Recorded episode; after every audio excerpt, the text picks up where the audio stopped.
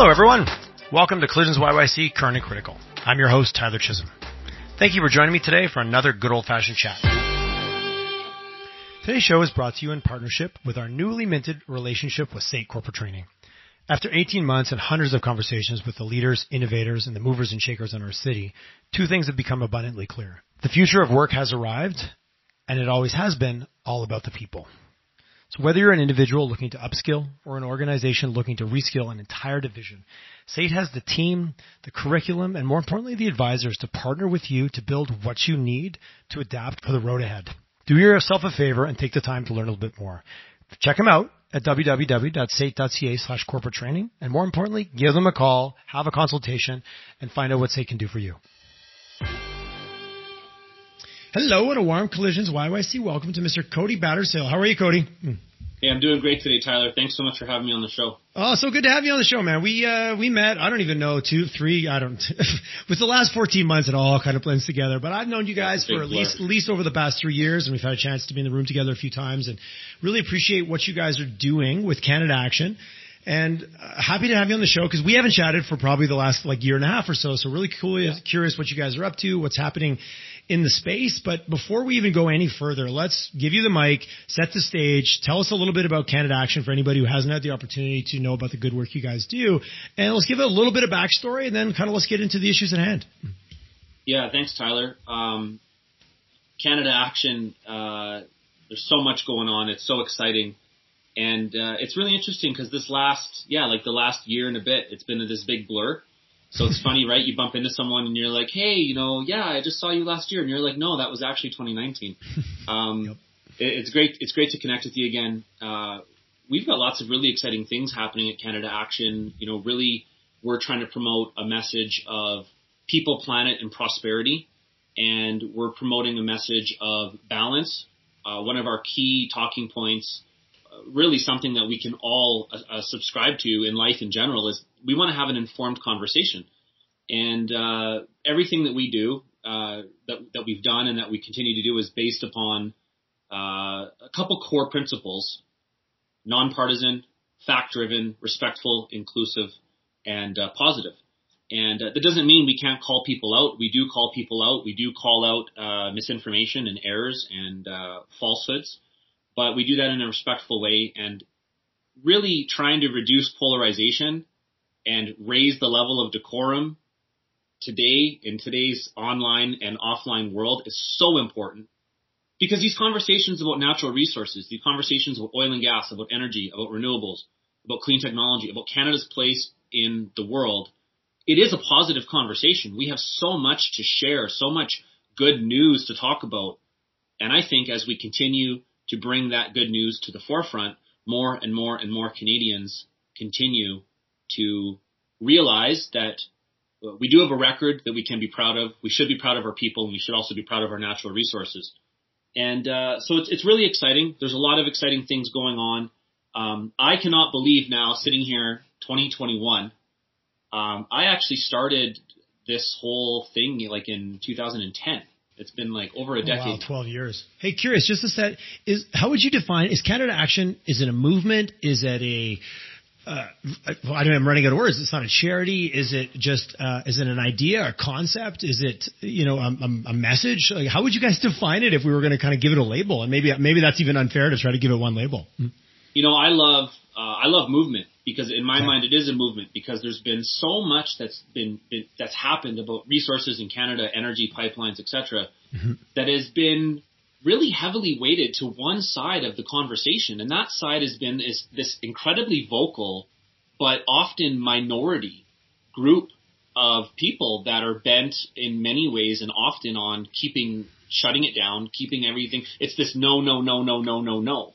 Yeah. And we can't just say no if we if we're going to say no, we need to also then talk about substitution. So shut down Canadian energy. Where are we importing from, and how quickly can we build import terminals to to fuel and heat and run our society? So if we're going to talk about just no, then you talk about and substitution. Where else are we buying from? Who else benefits?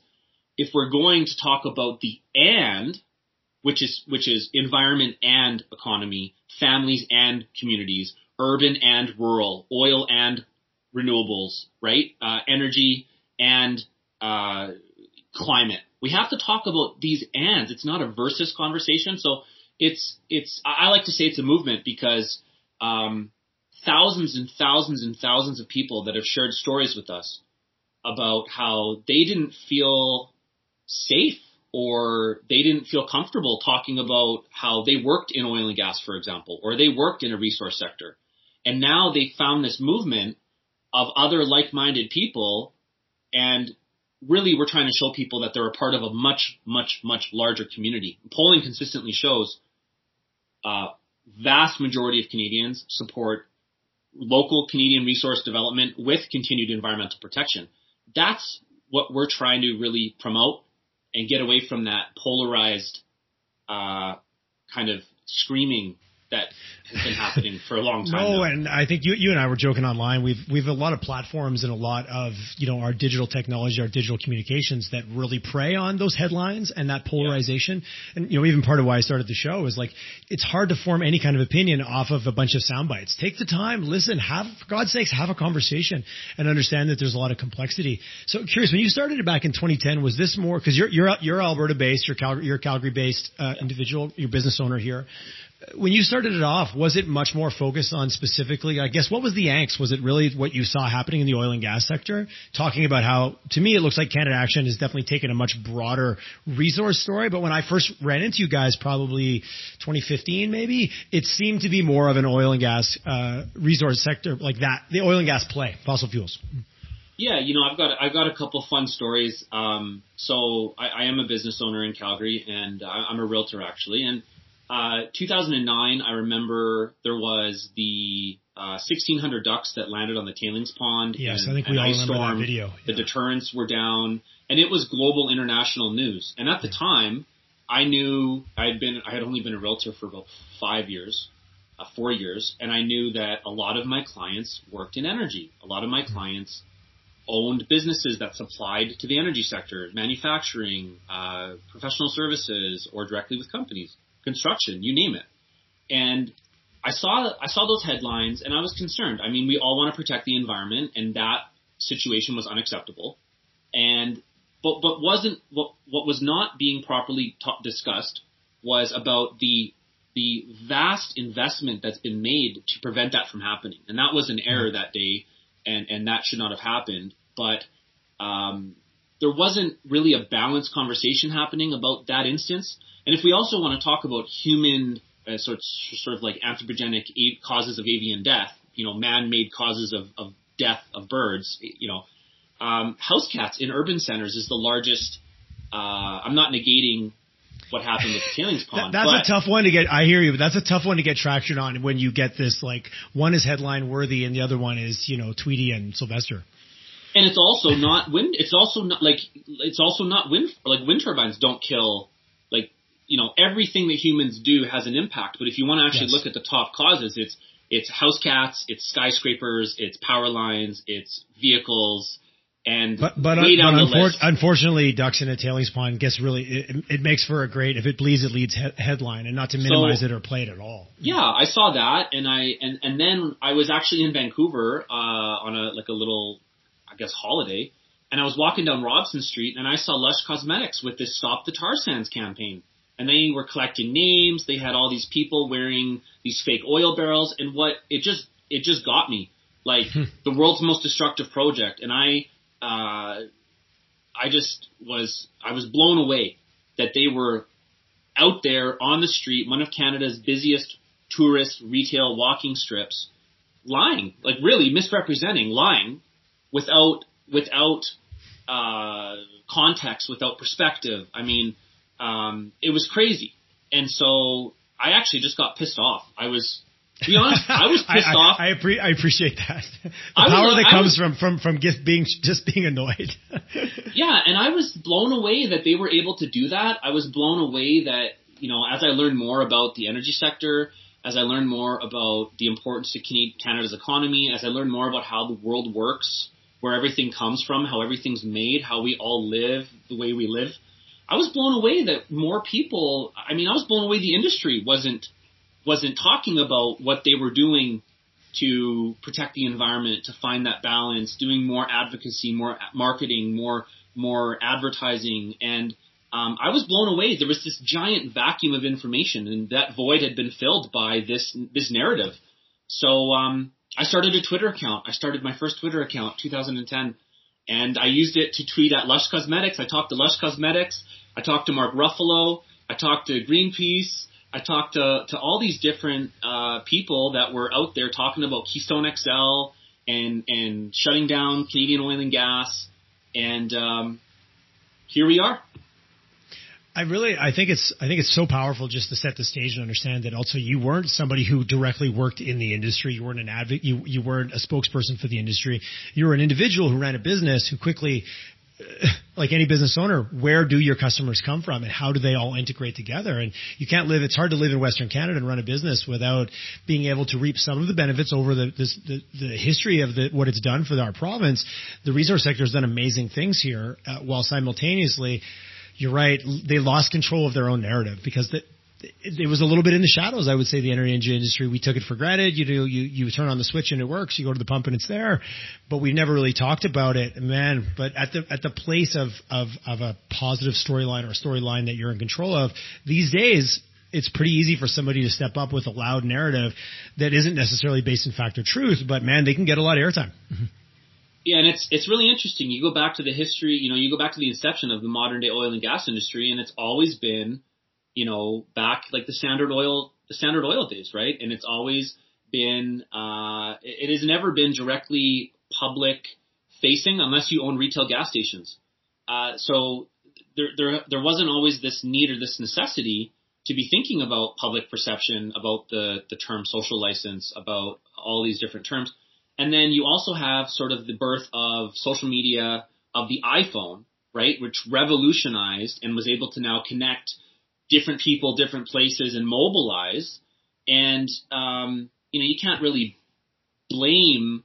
Uh, there's so much disruption that's happened from of course. those no, it's, technologies. It's, like any, like anything. There's a series of events. It's hard to go back and go, no, that was the one turning point. It yeah. is a series of, you know, like like in any kind of marketing or any kind of reality of you get slowly the breadcrumbs start to trickle out and then you arrive at a conclusion as a, as, as a, as a customer or as a, as a citizen. Has, in your opinion, has the industry have they taken some ownership and have they stepped up and you know I, I'm not saying an ownership in the way they do things because I know we have an amazing track record and my wife works in oil and gas and so do many, many of my friends. But are they getting better at, at stewarding the narrative or are they still just head down, kind of do what we do and we'll let the narrative be someone else's issue? Has that changed over the last even five, five years maybe? Oh, I think it's changed tremendously. I think okay. there's so much good that's happening. There's so much positive to talk about. And um, I just wanted to come back quickly uh, to one one point you made about uh, even though my business, even though I personally have clients that work in oil and gas, we all as Canadians work in oil and gas. We all work in resources because we own the resources in the ground. The governments lease okay, them to companies, right? The companies create jobs. They create, they, they fund schools. They fund Stars Air Ambulance. They fund all these amazing resources. Uh, uh, resource companies fund all these amazing initiatives. I like to call it resources for good. And that's a whole separate part of the conversation besides the fact that the oil and gas industry in Canada, as one example, a half trillion dollars for governments from the year 2000 till the year 2020. It's an amazing part and, and uh, of our natural nat, natu- uh, national prosperity. It is truly our key natural economic strengths. And you, you, you, go back and you look at some other studies. I mean, Macdonald-Laurier Institute. Uh, final point on this: they had a uh, paper out, I think 2012ish, and at that time it was like uh, two thirds of business investment, uh, 60% of manufacturing, and 50% of exports. Uh, more than that. Those three numbers are kind of all approximate. It was all resource based. So it's manufacturing, it's business investment, it's exports, it's the entire country that benefits. So we all work in resources and we owe it to ourselves and to our country to make sure that people's opinions are based on facts. We're having that balanced, informed conversation. I just wanted to quickly j- jump back on that. No, that and was interesting. I never, I, I, appreciate your perspective. I don't disagree. I just never, I've certainly never thought about it that in, in that, in that, in that way. And you're right. We get so disconnected from the realities. Well, and that's maybe a, a symptom of our world. We're we're disconnected from our food chain. We're certainly disconnected from where our energy comes from. You know, we we we we sometimes well we I'm going to use the proverbial we we live in little bubbles. And then all of a sudden this other narrative comes along that maybe fits a different storyline or that, you know, again, the environmental narrative, I'm for that, but I believe that there's a balance. It's what you said earlier, the polarization of if you're for the environment, you're against resources. If you're for the resource sector, you're against the environment. Like that plus or minus kind of conversation is fundamentally ridiculous, but yet it's prevalent. I would say it's at the root of most of what we're talking about today. Mm-hmm.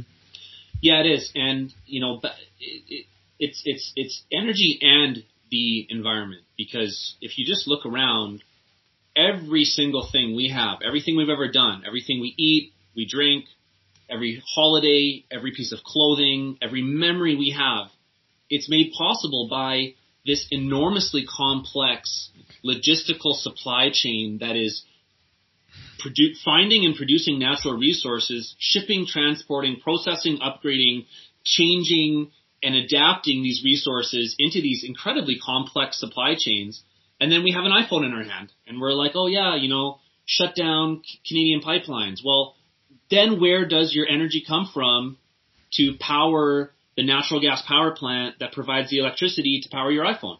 And just these, we just need to mm-hmm. think more down the down, down the chain and you know and, and really how the world works, right? Because electricity does not come from the light switch, food does not come from the grocery store, and um, wood does not come from the contractor who's who's putting it up. Like it's you know these things are incredibly incredibly complicated. Um, back to your point about about the industry, I just think there's so many amazing successes. I look at COSIA as a great example. Mm-hmm. There are companies that are like, I mean, we I could I could talk for much of the show about the amazing record we have in our energy industry with being net negative emitters, achieving net zero, our record on carbon capture, utilization, and storage, the fact that we're like the only producer in the world that has collaborated to send up a satellite to monitor emissions.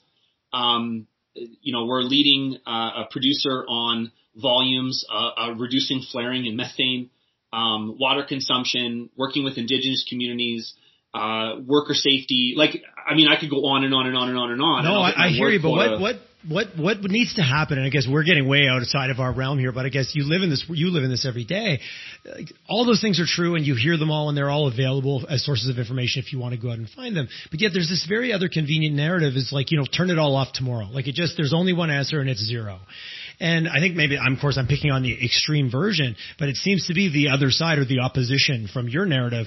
That is the line they take over and over again, and there's never a need to explain, justify, validate you know, you and I were talking offline about some of the, you know, you've got one set of narrative that's like, oh, you know, we're going to be net neutral by 2050, and you know, the rise for oil or ener- that that fossil fuel demand is is never going to rise again. But yet, just this morning on the news, oh, by 2021 we're going to be short a million barrels a day. By 20 you know, by 2025, short 10 million barrels a day. The conflicting realities. Is there ever a point where we make too many bad decisions and it really comes back and bites us. Like there's been examples of countries around the world where they've kind of, you know, Venezuela being one, where they kind of blew their economy. They focused on a strategy and it didn't work out and people are now can't even get water uh, to, to function. So I'm going way big and way narrow at, at the same time. Just no, curious I, of your view, like, do you see a path forward for Canada where we can reach some kind of balance for this narrative without something going completely off the rails? Mm-hmm. I mean, anyone listening who's thinking about protecting the environment, climate, and also human rights human rights concerns, ESG, social progress, Canada should be a supplier of choice for the resources that we and the world needs. Full stop, because we are one of the largest producers with the strongest track record of environmental leadership, commitment to innovation, collaboration, reducing our footprint, and taking real global leadership on climate. And that narrative is nowhere to be found when you look at the environmental groups talking about climate and trying to shut down Canadian resources. They're not talking about substitution. They're not talking about how we live. They're not talking about our record. And it's really misleading. And it, I, I think, you know, I talked to a lot of people. I remember there was, there was a young woman once who said, Canada's uh, Canada's oil and gas industry is responsible for 30% of global emissions, and that's why I'm protesting to shut it down. And I had that conversation with her, and she said, "Well, if what you're saying is true, no one would be against this, you know, we talked about Canada's like 1.5% of global emissions, et cetera, et cetera, and a lot of the emissions reductions initiatives that are underway. People, people just, uh, like, it's that headline. You know, it's the headlines and, and where that leads us is as a country with, with, uh, high, high, high quality of, of living, standard of living, you know, again, that half trillion dollars from oil and gas over the last 20 years that's paid for the roads we drive on, the schools that our children attend, the hospitals that we've really, really, really relied on over the last while, and all of these other, you know, transit and, and, and daycares and, and everything else that we have, plus the interprovincial sharing of wealth and prosperity, um, you know, we have to be talking about how we're going to uh, move forward and continue to create that prosperity. Natural resources are a major, major, major pillar of, of Canada's, you know, we have our people, right? We have our places, our beautiful, uh, uh, national parks, uh, you know, Banff, all these other amazing, uh, uh, destinations. We also have our amazing abundance of wildlife and animals that we must continue to protect, but, you know, really a, a formative part of Canada's creation, uh, can be tied back to a lot of these different narratives. And then we have this amazing abundance of natural resources from agricultural products. We're one of, I think, less than six or seven countries in the world that's a net exporter of food. Uh, we're a top 10 producer of uh, a huge abundance of minerals, metals, agricultural products, wood products, energy products. Uh, you know, we're leading on renewables and clean tech. Um, there's, we have to talk about our resources and we have to do it in a way that's balanced because just in the next, I mean, Total is a major global international uh, uh, energy company. They said earlier this year that they could see a supply deficit of as as much as 10 million barrels per day by 2025. I saw that po- I saw that post on your website. It definitely got my got my attention, especially what I heard just on the news this morning about like short a million barrels by the fall. Not yeah. even down the road, not even 2025. How about like 6 months from now?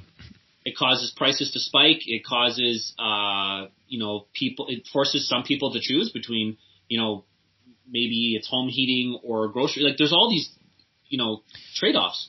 And yeah, the don't, the don't get in this, get, you know, the concept of energy abundance and not, and we do have such a high standard of living in Canada where I think that standard of living can also make you take a lot of things for granted pretty quickly because you've always had them. Totally. You've never, you've never known what it is to not be able to turn the heat on. And again, I'm not trying to paint it too dramatically that way, but man, we, we, we live a pretty pampered like most of us have a pretty high quality of life because of this infrastructure that's been built built around us. So curious, um, it's not it's not called Alberta Action. It's called Canada Action. How Canada is this message when you start going out? Because I, I, live in Alberta. Like I grew up in Eastern Canada. You and I've joked about this. The, the, conversation about oil and gas in Quebec is what's the price at the pump, and did so and so go across the border to get it X amount of cheaper? And hey, I bet that's our gas anyways. That was literally the extent of the dinner table conversation. I moved to Alberta 20 years ago and have become very invested, proud, and involved in the industry. Again, my wife's worked in it for 20 years. When you go outside of Alberta, how's the narrative changing and like what what have you been seeing in terms of like the openness to the message beyond this province, where I think there's a very pro message here because we all are one degree removed from it at the most. I think that there's just amazing progress that's been made and awareness and education and conversations that are happening. You know, really we're trying to build bridges and we can't, I mean, really, can we, why, why would, why would someone in a province who with with minimal oil and gas production, with really minimal history of oil and gas production, why would they understand it like we do? There's no that's that's that's not realistic for us to expect that. And then you also have that vacuum of information that's been filled by a lot of these anti-pipeline and anti-energy groups. So we have to build bridges. We have to work to raise the level of understanding so that people's opinions are based on facts. We've seen tremendous progress across the country with people buying merchandise, with people ordering lawn signs, with people paying to put up signage and banners. Um, there's there's signage, you know, Canada Action signage across the country from coast to coast, and um, you know we've been doing events in the territories, we've been doing events on the island, we've been doing events in the Atlantic provinces, and everywhere in between. And you know there was a poll by the Montreal Economic Institute out in the last six months talking about how 70% of Quebecers would prefer that their oil was sourced from Western Canada.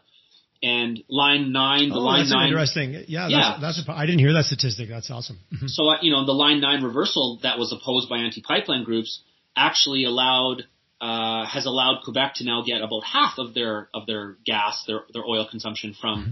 Canada, whereas before it was maybe 20%. So um, we just need to continue building consensus, building that narrative, building our supporters, building our network, and make sure that people though are clear. This is not Alberta versus Quebec, and you know, talking about like like I've seen some comments online that we do not support. Oh yeah, shut down line five. Let everyone experience what it's like to live without a pipeline. That is ridiculous. That is not that does not help anyone. We have to work together and raise the level of decorum. So these conversations have to stay positive. They have to stay respectful.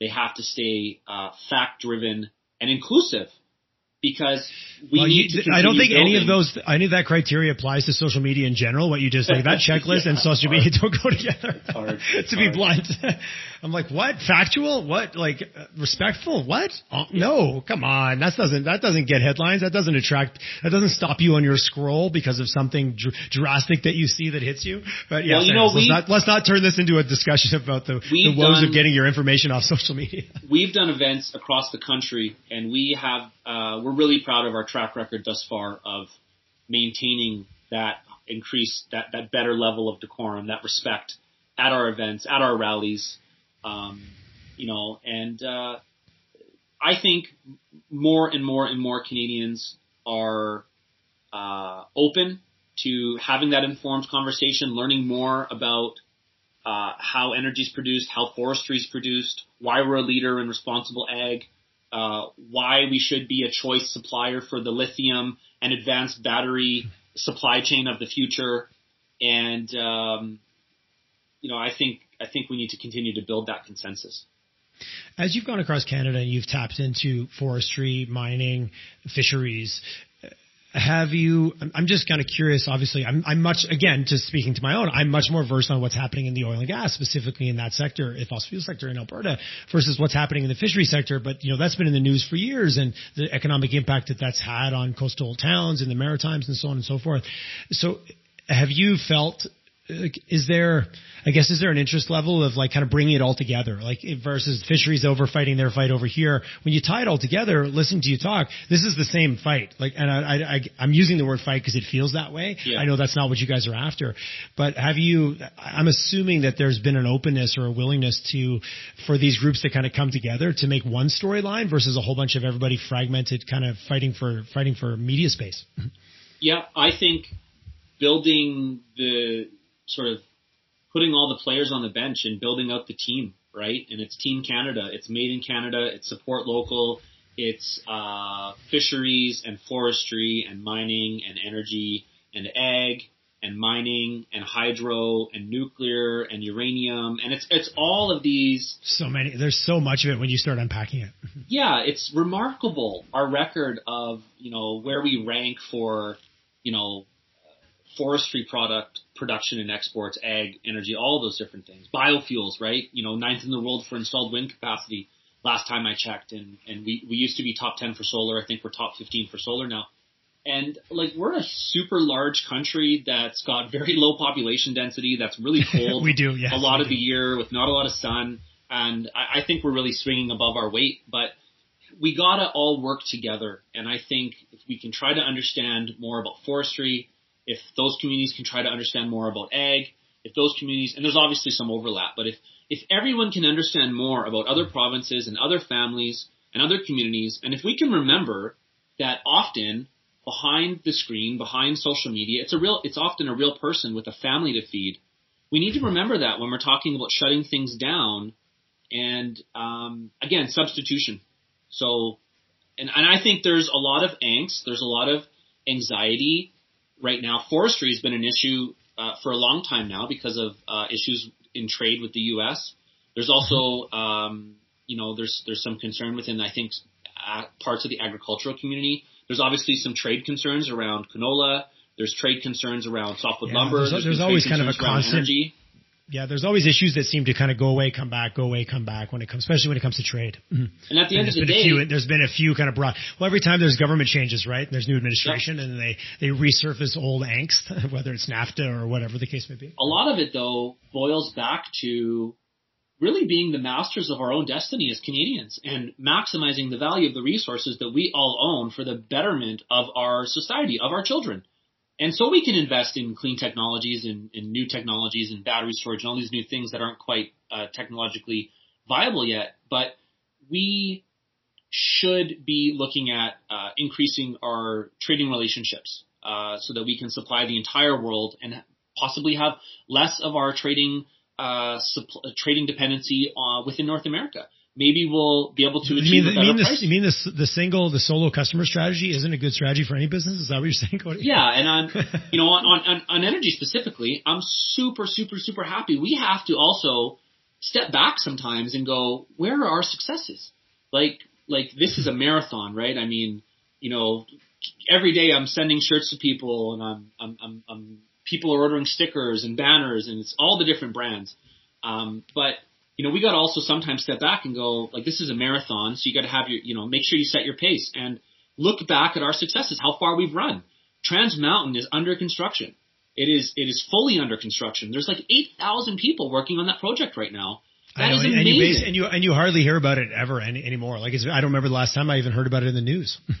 it's it's so important that we continue to to support these projects. Also, Coastal GasLink, right? All the pipes delivered.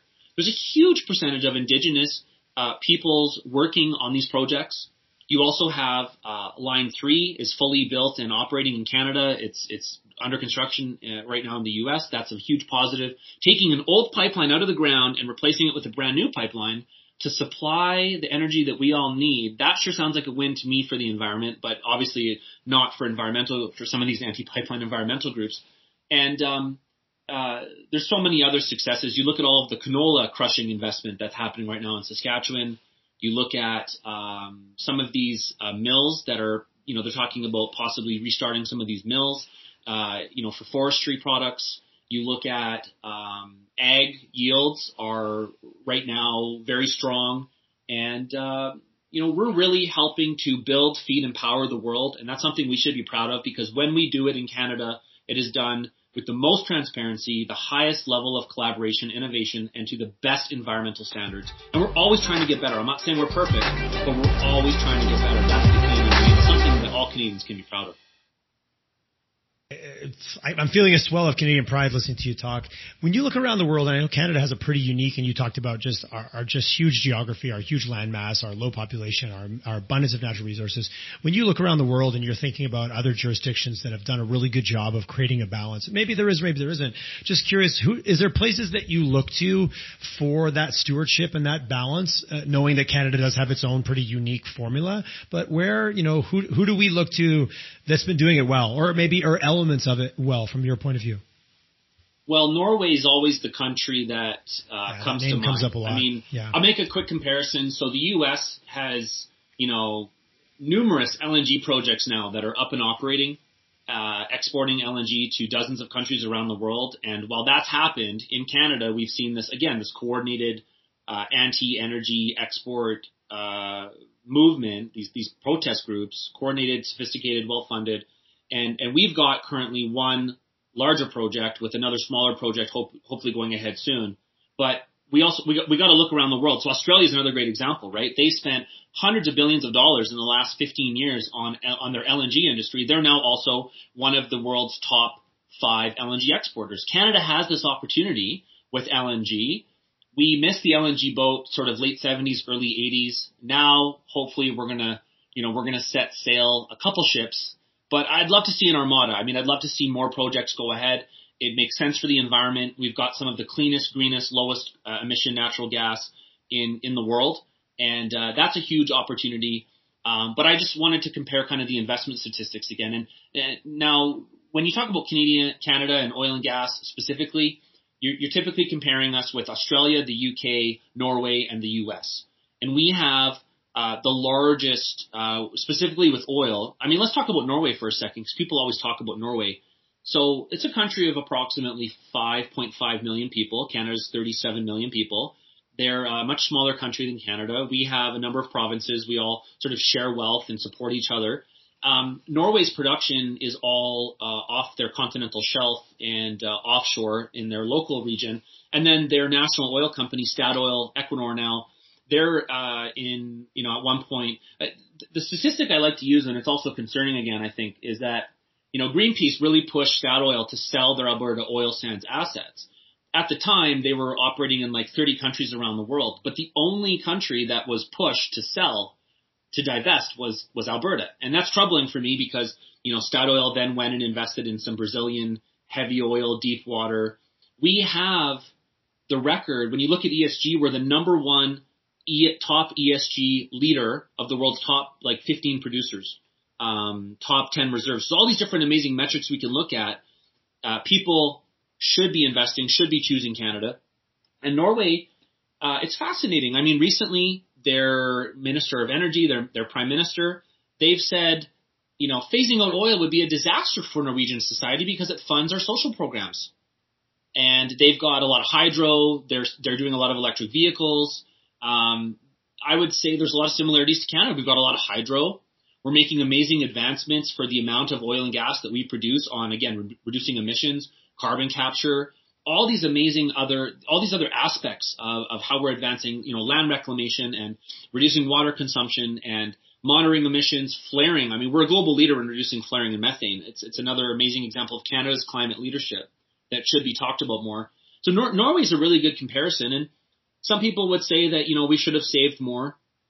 I, I, I would look. There's a U of C study that said that you know Alberta since like 1960 has sort of helped other provinces with transfers and whatnot to the tune of like $600 billion. And you just, you know, you start to think, you know, maybe if we were just one province, com- like you can't compare Canada and Norway, right? It's it's apples and oranges for size, Yeah, no, for I- production, I- for all these different things. But I, pre- I there's a appreciate lot of Canada kind of has its own unique formula. there's a lot of similarities there, and I think that what Norway is doing, what Canada is doing, are very similar. And and uh, at the same time, like the Norwegian Prime Minister and Energy Ministers have said, and we've seen this, you know, echoed uh, from premiers in Canada, from the Natural Resource Minister, you know, about how important energy is. And now we need to make sure that the policies are.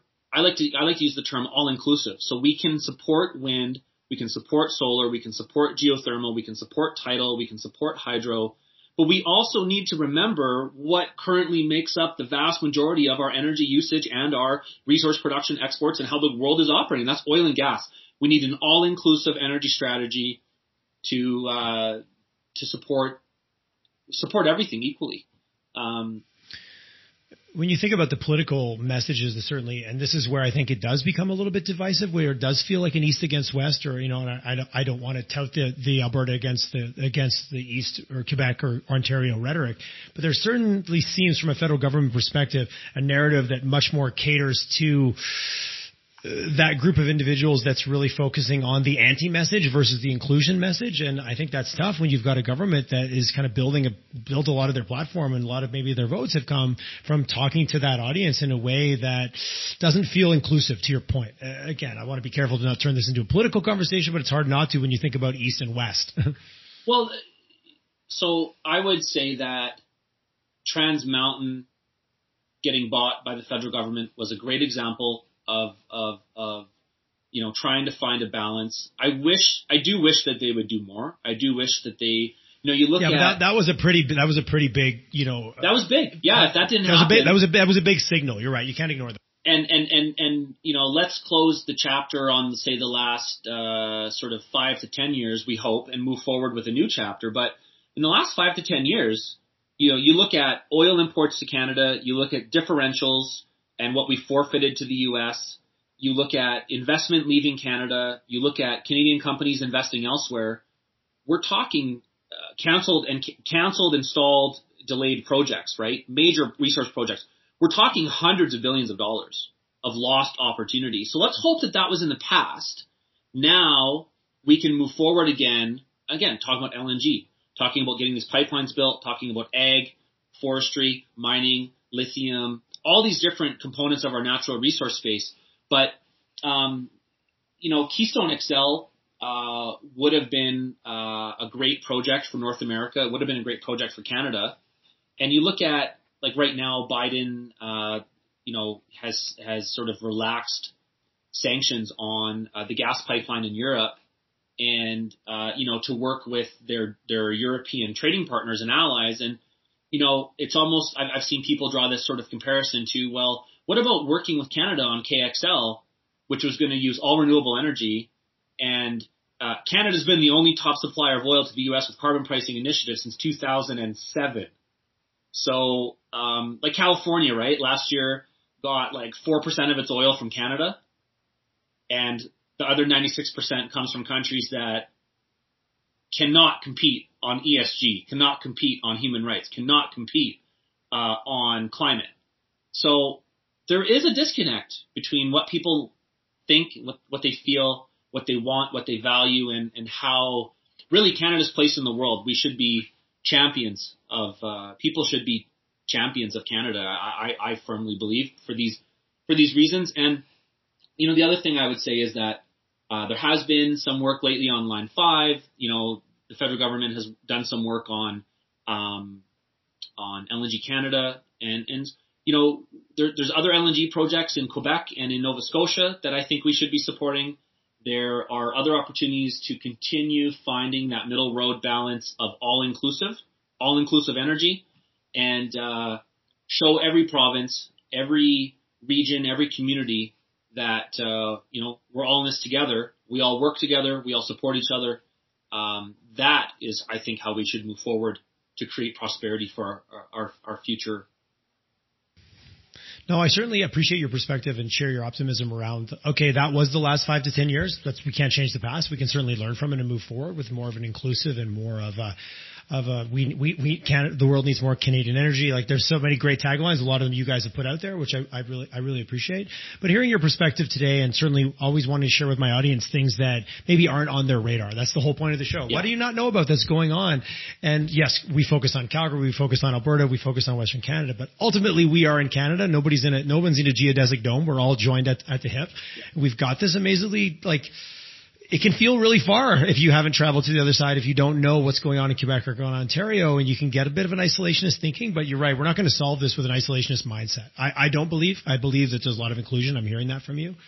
Yeah, it really it behooves uh, us all to get educated, understand a little more, go beyond just reading the headline and hitting a like button because the headline caused an emotional reaction for you. To take the time to read the long form, get in like, and a lot of people we just don't take the time, and but yet we run around with fired up opinions, and I think that's really that, that's creating a level of divisiveness in our society at whatever level. We're just having to apply it to our, our natural resource pool. Mm-hmm. There are now people in every province and territory with shirts that say I love oil and gas. I've with, seen them. With I've bumper stickers that say I support mining, with uh, hats that say I love forestry, and with uh, coffee mugs that say I love Canadian farmers, I support Canadian agriculture. And and we gotta continue to build that consensus, raise the level of decorum. You know, right now, um, I wanted to chat about you know net zero. I, think. Um, okay, yeah, know, that's, a, zero, that's, a, that's a topic that's getting a lot of play right now. You know, net zero and climate's really interesting, and, and you know, people are asking you like, oh, you know, it's the end, right? You know, we don't need oil and gas anymore. And again, it couldn't be further from the truth. If if there's anything, we try really hard to take more complex topics, facts, ideas, and and sort of distill them down into more simple uh, uh, information, more simple content. So you know, you talk about that total statistic, 10 million, possible 10 million barrel per day shortfall by 2025. You look at the IEA, you look at Wood Mackenzie, you look at Rystad, you look at Exxon, all putting out one of the most important things with oil and gas right now that we need to be talking about is declines. In, in 2019, the world was uh, consuming about 100 million barrels per day of oil. Declines of current production that will naturally decline as the pressure in the ground and as the production sort of yeah, just as, as, you as you use up the resource because yeah. it's a, it's a, yeah absolutely. exactly. So, so if you do not invest, you will see this massive shortfall and declines. You know, uh, I think the IEA most recently said declines are just under five percent. So you need five million barrels per day of new oil production this year to replace just to stay just to, just, just to, stay, stay in balance, just just just, just to, stay, stay up against the attrition. And that's the future for Canadian oil and gas. Even if demand peaks in 2030 or 2035 or 2025, demand does not go to zero overnight. Demand will be very strong and should be filled, should be met by ESG climate leaders like Canada. Full stop. If we care about those topics. And so there's a there's a long future ahead, I think, for Canadian oil and gas. And there's a lot of complicated information. The IEA put out their net zero roadmap talking about uh, 2019 demand being achieved again post pandemic by 2023. And then the executive director is out this morning on Bloomberg talking about actually it's going to be in like the next six months. And the IEA is, yeah, that's what I heard. The IEA is interesting because it was formed as a response to the oil crisis of the 1970s.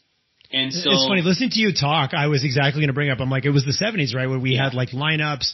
They that's when fuel. Like they tried to make more efficient vehicles. They like it was like the bad. It was like the, the if you look at the automotive enthusiasts, like the 70s was not a great year because they made these cars that were underpowered to try to save fuel consumption because the technology wasn't there. So they just kind of toned everything. And, you know, we've all seen the black and white images of people or the, the 70s outfits lining up with jerry cans to try to get fuel. Like, are we headed towards something like that again? Well, I know that's a little doomsday, but it, it feels like we can't not as all this investment gets pulled out of the sector. There's this recent uh, pipeline outage in the United States that had a huge impact. Like, and I mean, a lot of people listening may have seen the photos, but there were people putting gasoline in plastic bags and filling their trunk because they were concerned. And that's not a safe way to transport gasoline, but um, no, know, let's let's overlook the there's the, uh, energy. Uh, but, there is, but, a, but it's what it's concern. what people will do on, in the face of a crisis. I think that's more what that. Absolutely, and a lot of the world now we live in this sort of just-in-time supply type logistical situation. There are enormous backlogs right now in supply chain issues for many, many, many industries you know, at one point there was 40 container ships waiting to unload off the port of Los Angeles with every warehouse within three miles full. And, and these things get delayed and it's a testament to how complicated and, and sophisticated everything that we have is. You know, an iPhone that's made in China, it's like 4% or 5% of the, of the actual components are from China. So the actual value of an iPhone, it's like oh, 90, that's interesting. I didn't I didn't know I didn't know it was that low. It's made all over the world and then shipped there, put together, and then shipped to the U.S. or shipped wherever it is. So it's very complicated. And um, with energy, we do not want to have a supply shortage. We want to make sure that everyone has access to, again, abundant, reliable energy. And in 50 or 100 years, it might be, uh, you know, battery walls in our homes with solar, but we're not quite there yet today to no, I, replace yes. it. And if we do sleepwalk into this massive supply shortage, well, then other producers will benefit uh, who do not have the same, again, levels of transparency or climate, mm-hmm. environmental leadership, etc. And I think as a Canadian, we should all be talking about how Canada can maximize the value of our resources today, tomorrow, next year, 10 years from now. We're, we're honestly, I would use the word blessed with an abundance of resources that we 100%. use, that the world needs, we gotta we gotta talk about this because uh, as Canadians, it just makes sense to to be thinking about how we can really support uh, our country, but also the global environment uh, by by supporting local resource production. But what I'm also hearing, we just, it's so easy when you get into the, the rhetoric and the headlines to take a very short term view. Like this is a long term game we're playing and investing, to, you know, today's efficiencies and today's profits on tomorrow and some of that emerging technology. But you're right. You've got to think of this on a, on, a 50 year cycle, not on the, well, we're going to turn it off tomorrow kind of mindset, which is really emotionally fun to embrace maybe for some people. But you're right. It's a much bigger, much more complex story. But let's be honest. That's a harder story to wrap your head around. So I'll take the, I'll take the short term one, but I appreciate you guys putting out a message of education, of inclusion, of of you know just facts. like here, let's talk about the reality of what's going on before we jump on too many bandwagons. Hey, if somebody's looking to get more information or like shirts, coffee mugs, like I, I think I want definitely want the farmer one. I'm just, I'm building my wish list. What's the best way for people to reach out and kind of get a hold of you and get some of this awesome swag you guys are putting out there? Well, I really appreciate. Uh everyone listening today, and I've got a special promo code for everyone. So Canada 20 uh, we'll awesome. give you 20% you. off in the online store. And um, you can order free stickers anytime on our website. Everything from I Love Canada's record of renewable energy leadership to hydro, nuclear, oil and gas, LNG, forestry, ag, mining, you name it. And uh, check us out on all our socials. Uh, our website, please sign up for email there. Uh, join us on LinkedIn. You know, we're we're really we're about uh, I think we're about twelve thousand uh, people now on LinkedIn, which is really wicked. 12,000 strong. 12,000 12, strong. It's a, move, it's a movement, so we got to talk that. And uh, Canada Action, Oil Sands Action, uh, Oil and Gas Action. There's lots of different uh, ways to kind of connect with us. And uh, really, what we ask of everyone is just give us five minutes once or twice a week, learn a little bit more, share a little bit more, because we are part of that soft-spoken majority. We need to just continue to speak up a little bit louder, always respectful, always inclusive, always positive. And when people see the shirt, they give you the thumbs up and go, yeah, you know what? I actually think that too. And people realize they're not alone. And as Canadians, it's in our best interest to, to support Canadian energy, oil and gas, renewables, clean tech, mining, forestry, ag, you name it. So um, all, all of the things. Thanks, Tyler. Uh, Cody, really, I want to just thanks for a real positive message today, man. It's good to put this out, and it's so easy to get caught up and to think that, oh my God, everything is it's all bad. There is a lot of positive things happen. There needs to be more, and kudos to you guys. Twelve years, man. That's a real that's a real thing. That's a bunch of lifetimes packed into twelve years. oh, it's it's. Uh, when I find old photos of things and you know I think back about different yeah it's crazy I'm so I'm really really proud of the work we've done and I'm really really appreciative. Just our community now, it's hundreds of hundreds of thousands, millions of people that have that that that, that benefit, that work in, you know, millions of families work in resources in Canada, and uh, we're trying to make sure that they know they're not alone and that we're all in this together. Hmm. I appreciate that all because of a, of a of a guy getting pissed off walking down Robson Street. I like that story. I like I didn't ever knew the origin story, like the true or that's a good origin story by the way. I was just goddamn mad about it. I was just I was had enough. yeah, it was it was and, crazy. And, and, most entrepreneurs or most movements, there's a story just like that. I love that story. Mm-hmm. yeah, it, it, you know, we all we have a balanced conversation. We all win, and and and we're educated with our opinions. We all been we all win. We all benefit. And shutting down Canada you know, the only benefactors of blocking Keystone XL have been other heavy oil suppliers to the U.S. It hasn't helped the environment. All these pipeline that, projects that's, that's, have not kept we'll a do, single barrel of oil in the ground. We'll do uh, we'll do another episode just called conspiracy theories, and we'll uh, bring in some expert uh, witnesses, and we'll have a conversation. Because yeah, I think you could you can really go down a weird rabbit hole on on what's going on there. But I appreciate today. I appreciate the positive and the inclusive message you brought forward. And Cody, keep up the good work, man. I love the work. I love that you guys are doing. I'm happy to really support it. And if anyone hasn't heard about you, uh, it's out there. You can't drive around Calgary, certainly in Western, my Western Canadian audience without seeing, I drove by, um, by Tundra's office oh, yeah. down on, uh, down in Deerfoot Meadows the other day and he's got that banner of loud and proud flying over the top of his building. I love it. Yeah. so thanks, Canada Action, CanadaAction.ca, check it out, throw your support, but more importantly, learn. Don't just throw your support blindly. Get in there and find out. You guys are a great resource for information and for truth. So thanks for all the work you're doing, man. Thanks, Tyler. I love the podcast and thank you so much for having me on. My pleasure, man. Thank you. Thanks.